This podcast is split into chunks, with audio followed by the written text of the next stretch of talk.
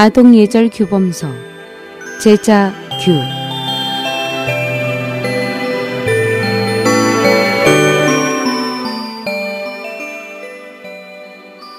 일곱 걸음 만에 시를 지은 조식 형일랑은 사랑하고 아울랑은 공경하고 형제간에 화목하면 그 가운데 효도 있다.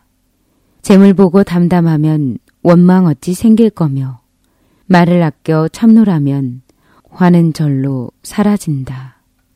뜻은 형은 마땅히 동생을 사랑해야 하고 동생 또한 형을 존경하고 공경해야 한다.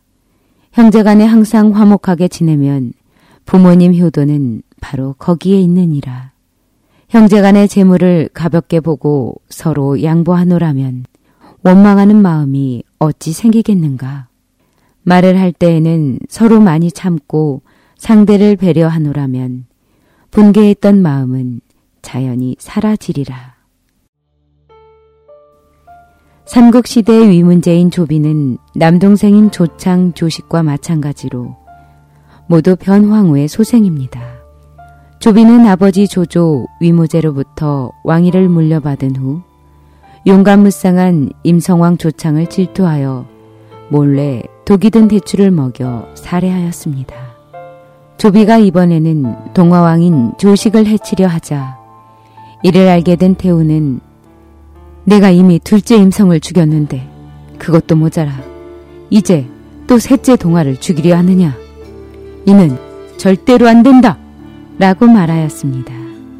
그러자 위문제 조비는 동생 조식에게 명령을 내려 일곱 걸음 걷는 동안 시한수를 짓게 하고 만약 짓지 못하면 중형에 처한다고 했습니다. 조식은 즉각 시로 응답하기를 콩을 삶아 국을 만드는데 콩국은 콩비지를 걸러서 만든다. 콩깍지는 가마솥 밑에서 불타고 있고 콩은 가마솥 안에서 울고 있구나. 본래 같은 뿌리에서 태어났는데 어찌하여 이렇게 서로 괴롭히기에 급급한고. 이 문제는 이 시를 듣고 나서 무안해하면서 매우 부끄러워하였습니다.